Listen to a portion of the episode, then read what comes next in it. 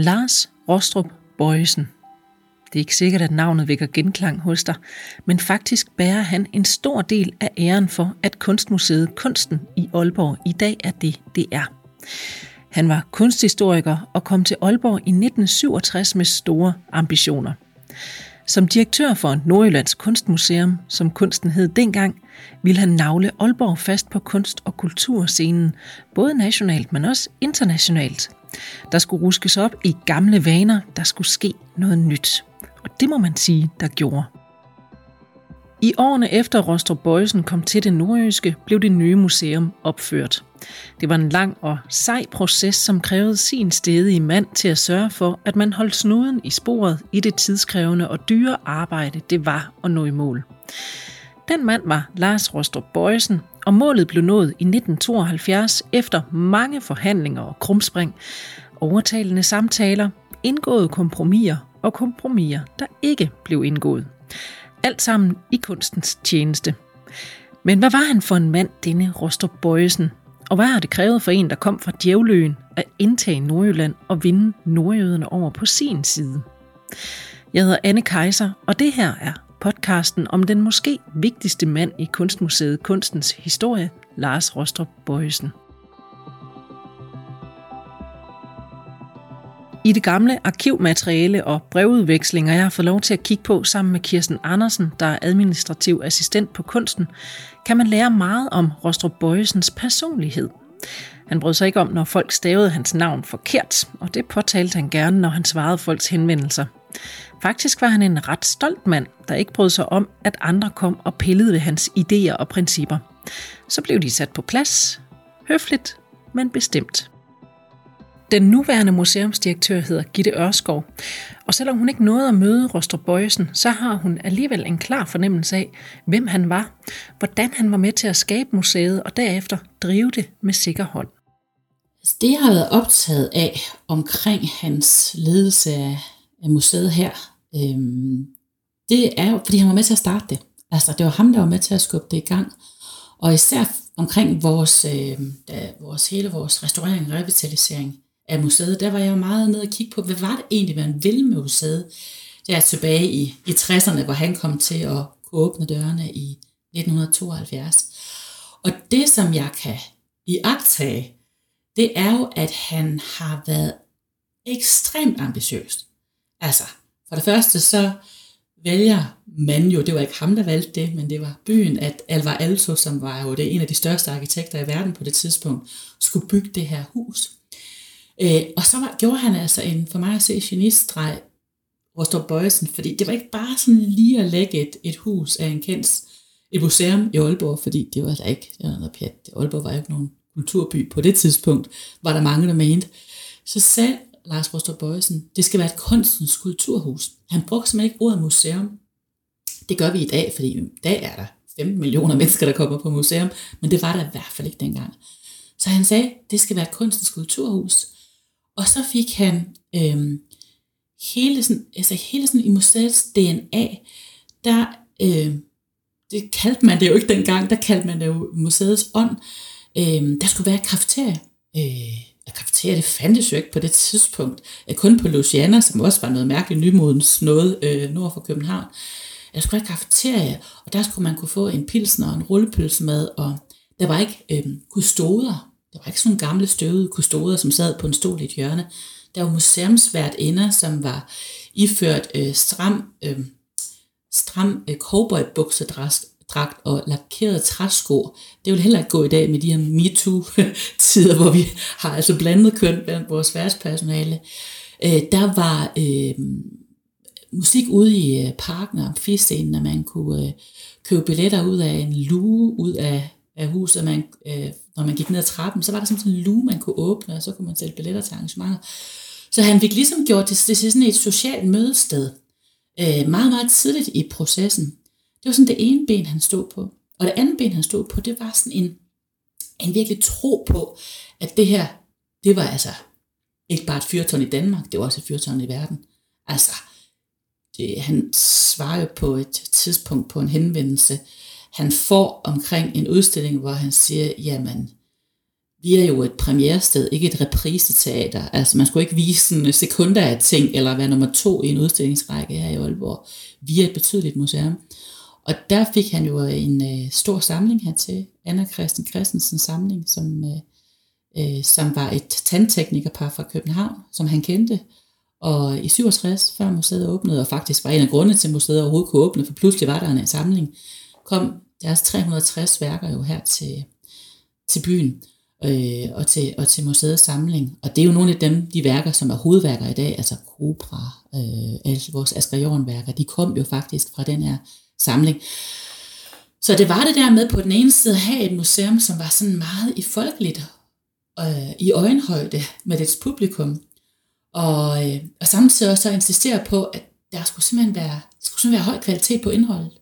Og det har jeg været meget, meget inspireret af. Øh, øh, i, I min ledelse også af, af museet her, det der med, men vi er et museum i øjenhøjde. Altså vi tænker hele tiden i forskellige publikummer, og hvordan kan vi få så mange forskellige publikummer som muligt? Hvordan kan vi rumme så mange forskellige mennesker, som vi gerne vil? Og vi vil aldrig nogensinde gå på kompromis med den kunstneriske kvalitet. Netop det her med aldrig at ville gå på kompromis med den kunstneriske kvalitet var også noget, der lå Rostrup Bøjesen meget på sinde. Og det ser man tydeligt i det materiale, jeg kigger igennem sammen med Kirsten Andersen. Rigtig mange nordjyske kunstnere henvendte sig til Rostrup Bøjesen i håb om at kunne få lov til at hænge på de hvide vægge i museet. Og nærmest hver gang måtte Rostrup Bøjesen afvise dem. Kirsten Andersen viser mig netop nogle af de brevudvekslinger. Det handler om, at øh, der er vedrørende Karl Sørensen, og øh, der er så en, der synes, han er for god til at gå i glemmebogen. En kunstner, der hedder Karl Sørensen? Ja. ja, og det er en anden, der skriver for ham. Og han vil så selvfølgelig foreslå, at han skal udstille ham her ja. på kunsten. Og så skriver Rostrup Bøjsen, øh, jeg tror dem gerne på deres ord, at han er for god til at gå i glemmebogen, men må dog af rent principielle grunde afvise tanken om, at Nordjyllands Kunstmuseum skulle have særlige forpligtelser over for Karl Sørensen, fordi han stammer fra Aalborg. Mit mål har lige fra begyndelsen været at skabe et museum på europæisk niveau, hvor man havde mulighed for at se toppen af den danske kunstudvikling i dette århundrede i forbindelse med samtidige udenlandske strømninger. I tider og utider har jeg været tvunget til at understrege, at dette ikke er et lokalmuseum, men et rigsmuseum, for at bruge et lidt tyskklingende betegnelse. Ganske simpelt som et selvforsvar for ikke at blive rent over ende af den flom af mere eller mindre aggressiv amatørisme, som græsserer her på egnen, og som ville køre det hele i sænk, hvis døren blot blev åbnet på klem. Mm-hmm.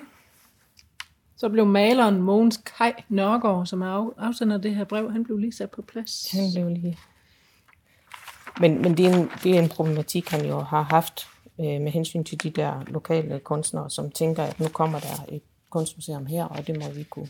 Altså den, det, det, det forekommer flere steder, at han også, som de skriver, at det, der hvor man er født, det er ikke borgerligt, ligesom for, at man har ret til at hænge på væggene herinde. Nej. Så. Nej, Rostrup Bøjesen var ikke typen, der gik på kompromis med tingene. For ham var kunsten nummer et Punktum. Er der en her, hvor at, øh, der er en, der, der gerne vil udstille en kunstner her, og så skriver de, om han har noget imod, de bliver vist andre steder. Og der, øh, der skriver han så, at, at udstillingen vises andre steder end i Aalborg, har vi naturligvis intet imod. Det jeg dog gør opmærksom på, at Nordjyllands Kunstmuseum er en premiere scene og ikke et repriseteater. Men det, at han stod fast på sine principper, skal bestemt ikke forveksles med, at han var kedelig og gammeldags. Faktisk var han meget forud for sin tid med nogle idéer. Marianne Transkov var en ung studerende, da hun blev ansat på museet til åbningen i 1972, og forklarer herom, hvordan Rostrup Bøjsen var nytænkende dengang.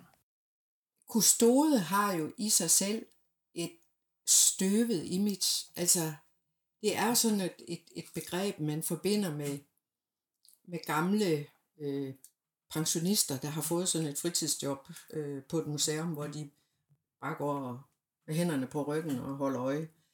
Øh, men Rostrup Bøjsen, som jo var øh, direktør, den første direktør her på kunsten, øh, han havde jo meget store ambitioner om det her sted. Øhm, og blandt andet havde han en meget klar overbevisning om, at øh, sådan et moderne, øh, smukt byggeri til moderne øh, abstrakt kunst, der skulle ikke gå sådan nogle gamle støvede kustoder, som han sagde. Han skulle simpelthen have nogle unge, smarte piger, der var... Altså, jeg tror bestemt, det var hans mening, vi skulle være mere publikumsvenlige, men det var måske i virkeligheden mere sådan i forhold til at se på os. Mm. Og I så jo anderledes ud i jeres uniform, hvis man tager den. Øh, så var den jo også noget helt for sig selv. Hvad, hvad, hvad var det for en uniform, I havde på? Ja, øh, han havde øh, entreret med Søs og Ib Drasbæk, som jo var et øh, meget hipt modebrand øh, der i 70'erne. Ikke helt på højde med Margit og Erik Brandt, men i skarp konkurrence. Og øh, han havde fået dem til at designe en øh, uniform til os tre unge piger. Øhm, og det var cowboy overalls og en øh, hvid skjorte med blå og røde striber og sådan en meget chikt lille halsterklæde i halsen. Og så havde vi lak træsko mm. med halekap og ankelrem. Der var ikke sparet på noget. Det lyder meget moderne i 70'erne. og du siger også, der var måske øh, nogen, der lige frem kom her på kunsten øh, for at kigge på jer. Kan det Jamen, en, en del af, af markedsføringen øh, var jo, at, at, at, at øh, museet var meget moderne, øh, og det var meget nyt og anderledes i, i Aalborg, som jo på det, det tidspunkt var meget klart defineret som en arbejderby, og, og, og så der var jo mange ting, der sådan skulle hypes med et moderne ord. Og en af tingene var blandt andet det her med, at der var de her unge, smarte øh, museumsguider. Øh, så der, der var der både Se og Hør og Billedbladet og aviser, og vi skulle jævnligt stille op til fotografering. Øh, så, så Se og Hør var at lave en artikel om jer? Ja, ja. Det var Hvad skrev de? Det kan jeg faktisk overhovedet ikke huske. Altså, jeg tror... Jamen, jeg tror bare, de var forbavset over, at man kunne finde på det. Fordi det var aldrig set før. Øhm, så det, det var vel bare en del i måden, man beskrev det her fantastiske nye museum i Aalborg på. Og det var med flotte billeder af jer, øh, om, omviser uh, kvinder. Ja. Uh, ja. I, Vi fyldte nærmest mere end billederne af museet. Som noget af det første Rostrup Bøjsen gjorde, da kunsten stod færdig, investerede han hele årsbudgettet i et værk. Jeg snakker med Gitte Ørskov om, hvad det siger om ham. Ja, det viser jo en radikalitet og et mod. Øh, ja, han købte jo øh, Picasso. øh, og og det, det viser for det første, at på den, på den tid, der havde man rent faktisk indkøbsbudgetter, som vi i dag, det har vi også, men, men de, er, de er privat finansieret af vores, stort set alle vores indkøb. Øh, men, men, øh, men det viser jo også, at sådan en, øh, altså den, det, det der mod og den der radikalitet, den, den, øh, det er også en vigtig ledetråd i den måde, vi har en selvforståelse på i dag. Altså lad være med at gå efter sådan det middelmåde at sige, så kunne vi købe et Picasso reproduktion, og så vil det være gjort med det. Nej, vi skulle have en Picasso, fordi det er også en langsigtet investering. Altså det er også en langsigtet investering i at gøre os interessante på det internationale marked, og nogen, som gerne vil låne af os osv. Så, så, så, så det synes jeg, hatten af for det, det er, det er en god øh, ledestjerne at have. Det viser også noget mod. Ja. Sige. Vil du have mod til at træffe sådan en beslutning hen over hovedet på alle mulige andre, der måske står og siger, det der, det går ikke? Altså for det første vil jeg jo gerne have det drø- altså med kunstfagligt team med. Øh, men man kan sige, at vi har jo lige købt et værk, som ikke eksisterer, øh, af Tino Segal. Øh, et performanceværk, som er overdraget til os øh, mundtligt, og som vi gav håndslag på, da vi fået penge fra Nikarlsbergfondet til at købe et ikke eksisterende værk. Det kan kun, vi har ret til at opføre værket som performance, og vi ved, hvordan vi skal opføre det, men der er ikke noget på, på skrift. Og det, der, det var da også lidt af en modig beslutning øh, at, at gøre det, og erhverve et værk, som kun eksisterer i tid og i rum. Det er svært at putte i magasinet bagefter i hvert fald. Det er utrolig rart, fordi det optager ikke noget magasinplads, vil jeg så sige. Det kan man kun opleve nu, når vi har det performanceværk. Det hedder This Success or This Failure, og er Tino Segal. Så lige nu er vi i gang med at se, om vi kan skaffe penge til at få en rutsjebane, der går ned fra øhm, Aalborg ned til vores skulpturpark af en, øh, af en, øh, af en tysk kunstner, der hedder Carsten Høller. Øhm, så, øh, så, den kan jeg forestille mig heller ikke bliver smidt i magasinet. Det gør den nemlig ikke. Der skal du rutsche ned fra, øh, ned fra Aalborg og så ned til vores, øh, vores park. Hvor mange meter? Er det, det, det er rigtig, rigtig mange meter. Den, den snor rundt. Så, øh, så, så vi er, vi, vi er, det er vigtigt for os, at vi stadigvæk tør tage de her valg. Øhm, og vi også, øh, altså mod er en, er, er noget, altså er, er, er dybt integreret i det. Altså, selv, hvorfor gør vi det? Hvis vi synes, det er rigtigt at gøre det, så prøv det. Og så må det briste eller være. Mod havde den gode Lars Rostrup Bøjsen, men dog ikke så meget mod, at børn fik frit spil på museet. Det husker Marianne Transkov, der som ung pædagogstuderende havde sine sammenstød med Rostrup Bøjsen. Øhm, og når man er pædagogstuderende, eller i det hele taget studerende, så er man jo så klog, så man kan undvære hovedet. Det er klart. Så jeg vidste jo stort set alt om børn og børns udvikling, mente jeg. Og da jeg flere gange havde fået at vide af ham, at jeg skulle være efter de her børn, som gerne ville røre ved for eksempel Herups stenskulpturer, eller øh, Thomasens store træskulptur, som stod lige inden for indgangen, så tog jeg diskussionen med ham op og prøvede på at belære ham, hvordan børn de lærte verden at kende gennem deres sanser. Øhm, og at han måtte da kunne forstå, at øh, hvis ikke øh, de fik lov til det, så var det meget svært at holde styr på dem herinde. Så ville de kede sig og blive øh, uartige, var sådan et ord, han brugte. Øhm, men jeg skal da nok lige lov for, at jeg blev sat på plads der. Det skulle jeg overhovedet ikke have en mening om. Men det havde du jo op til flere gange. Ja, det havde jeg. Men øh, han var en meget autoritær mand, og, og, og jeg var jo et barn af den her 68-generation, der gjorde oprør mod de her autoriteter, så indimellem, så, øh, så tog jeg diskussionen op med ham, men altså, jeg blev altid den lille. Jeg blev klapset på plads. Så det var vist meget godt, at jeg ikke skulle være her mere end tre måneder. nu er du her jo så igen, og nu er vi jo så i 2019, og nu må man jo så sige, øh, nu er børn jo mere end velkomne her på kunsten. Øh, og de er også mere end velkomne til i hvert fald øh, at røre ved nogle af de ting, der er her, øh, og blive en del af, af den kunst, der er her selv.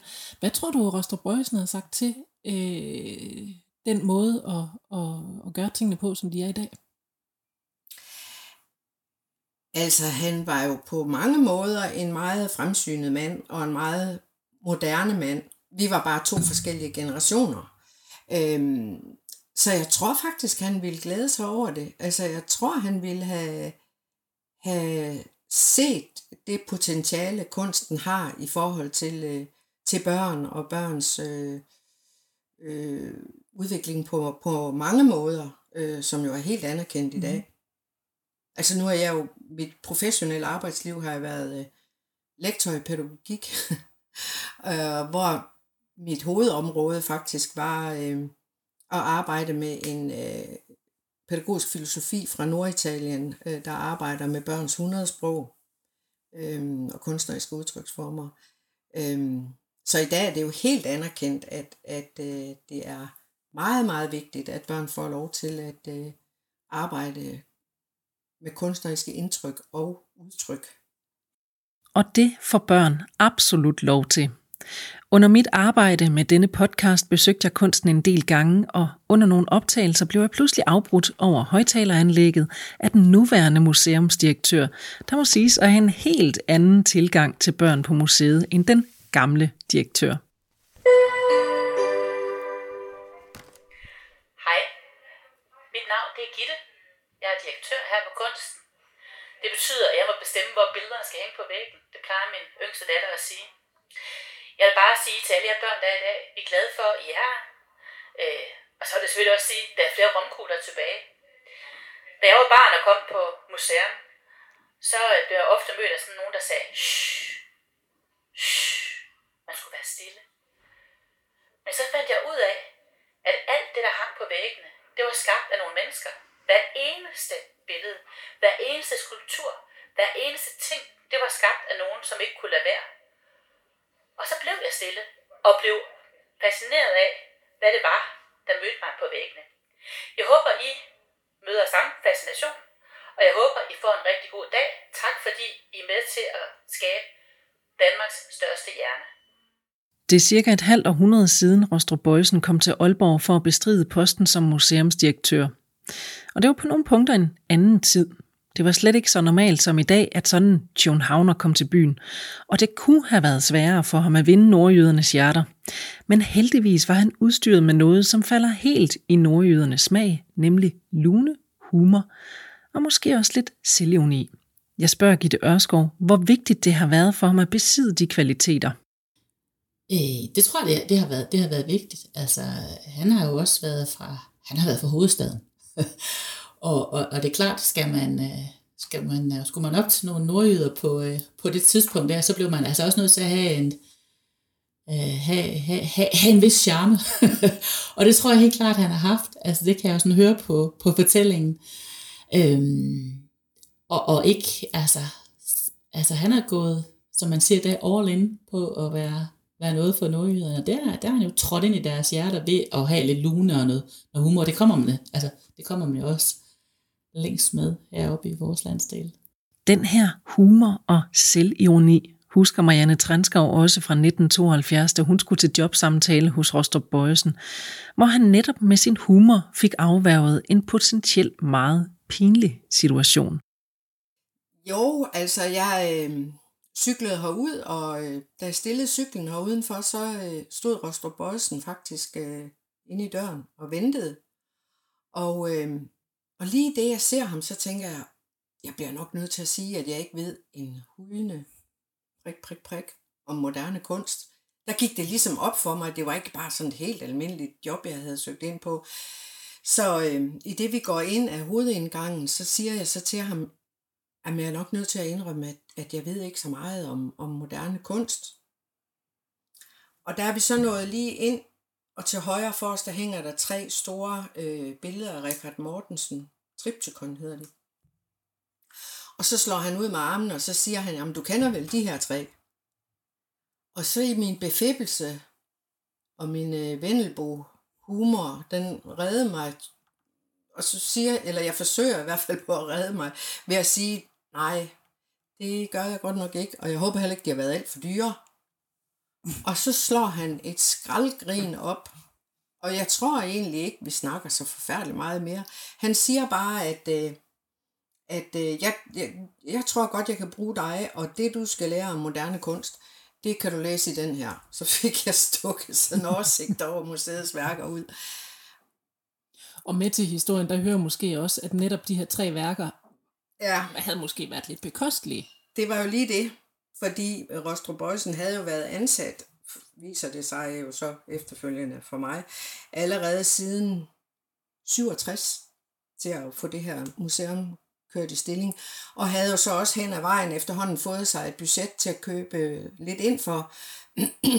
og det jeg havde glemt, eller det jeg ikke havde set, det var, at øh, der havde været en forfærdelig avispolemik, og det har været op i byrådet og alle hvide vegne, at han faktisk havde brugt det første års budget på de tre billeder. Så, så det, hele årsbudgettet på, ja. på, ja, kan man sige, tre samlede værker, ja. som du de fik, fik sablet lidt ned. Sablet ned. Ja. Men dog fik du jobbet. Jo. Ja, det gjorde Hvad tror du, der gjorde, at du fik jobbet alligevel? Jamen, jeg tror, det var min, øh, jeg tror, det var mit humør og min umiddelbarhed. Øhm, og, og, og så tror jeg også, at øh, han godt kunne lide den uimponerethed. Det er jo også blevet et altså det blev det jo også et udtryk for, at jeg, at jeg ikke øh, snoppede opad, eller lå under i stærk erbødighed for de her ophøjede kunstnere, men at jeg, at jeg muligvis havde potentialet for at kunne være det der bindeled øh, mellem publikum og, og kunsten og, og værkerne som, sådan som jeg forstår det, så kunne du måske være med til at trække kunsten ned på et niveau, hvor ja. den arbejder, ja. Ja. Aalborgenseren eller ja. nordjyden, også kunne være med Det tror jeg, til at han var meget kunsten. bevidst om. Ja.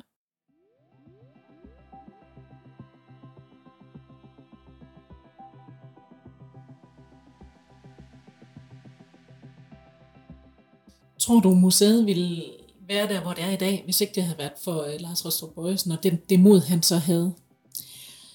Det er jo ikke til at sige, hvordan det ville have været. Der har jo været øh, nogle... Altså, et museums historie er ikke gjort med dets leder alene. Øh, det er rigtig vigtigt for mig at sige, at vi har haft nogle rigtig, rigtig dygtige ledere. Altså der har også været både øh, Else Bylov og Nina Hobold, som har, har ledet museet i rigtig mange år og har været skabt altså, nogle fantastiske ting og været med til at bygge nogle, nogle, altså en vidunderlig samling op. Men et museum er også et produkt af dets omgivelser og den måde, publikum tager imod det på, og den måde, det bliver set på i byen og i nationen og fra udlandets side. Så, så der er mange ting, der er med til at skabe et museum. Øhm, men jeg tror da på, at, at han på det tidspunkt var det rigtige for Nordjyllands Kunstmuseum, som vi hed dengang, fordi han kom med sådan et, altså, med sådan et, både det der høje kvalitetsniveau, øh, som var vigtigt for ham, og man havde jo ikke sådan store samlinger i Aalborg. Det har vi jo i dag. Vi har også store privatsamlinger i Aalborg i dag, som man slet ikke havde der tilbage i, i 70'erne på samme måde. Øhm, og så samtidig også havde sådan en, en ny altså en ny vision for, hvordan et museum, museum skulle fungere. Så han var den rigtige mand på det rigtige tidspunkt, kan man sige. Øh, og så har han jo skabt øh, et, et, et fantastisk team, som har været med til at løfte for ham.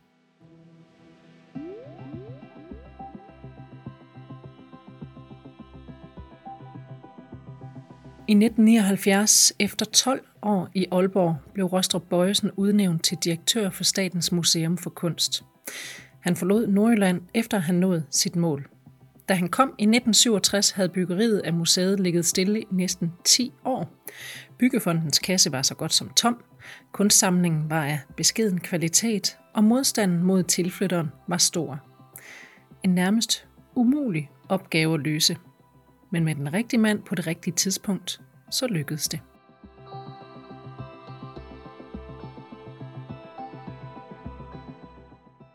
Det var den første podcast af tre om Kunstmuseet Kunsten i Aalborg.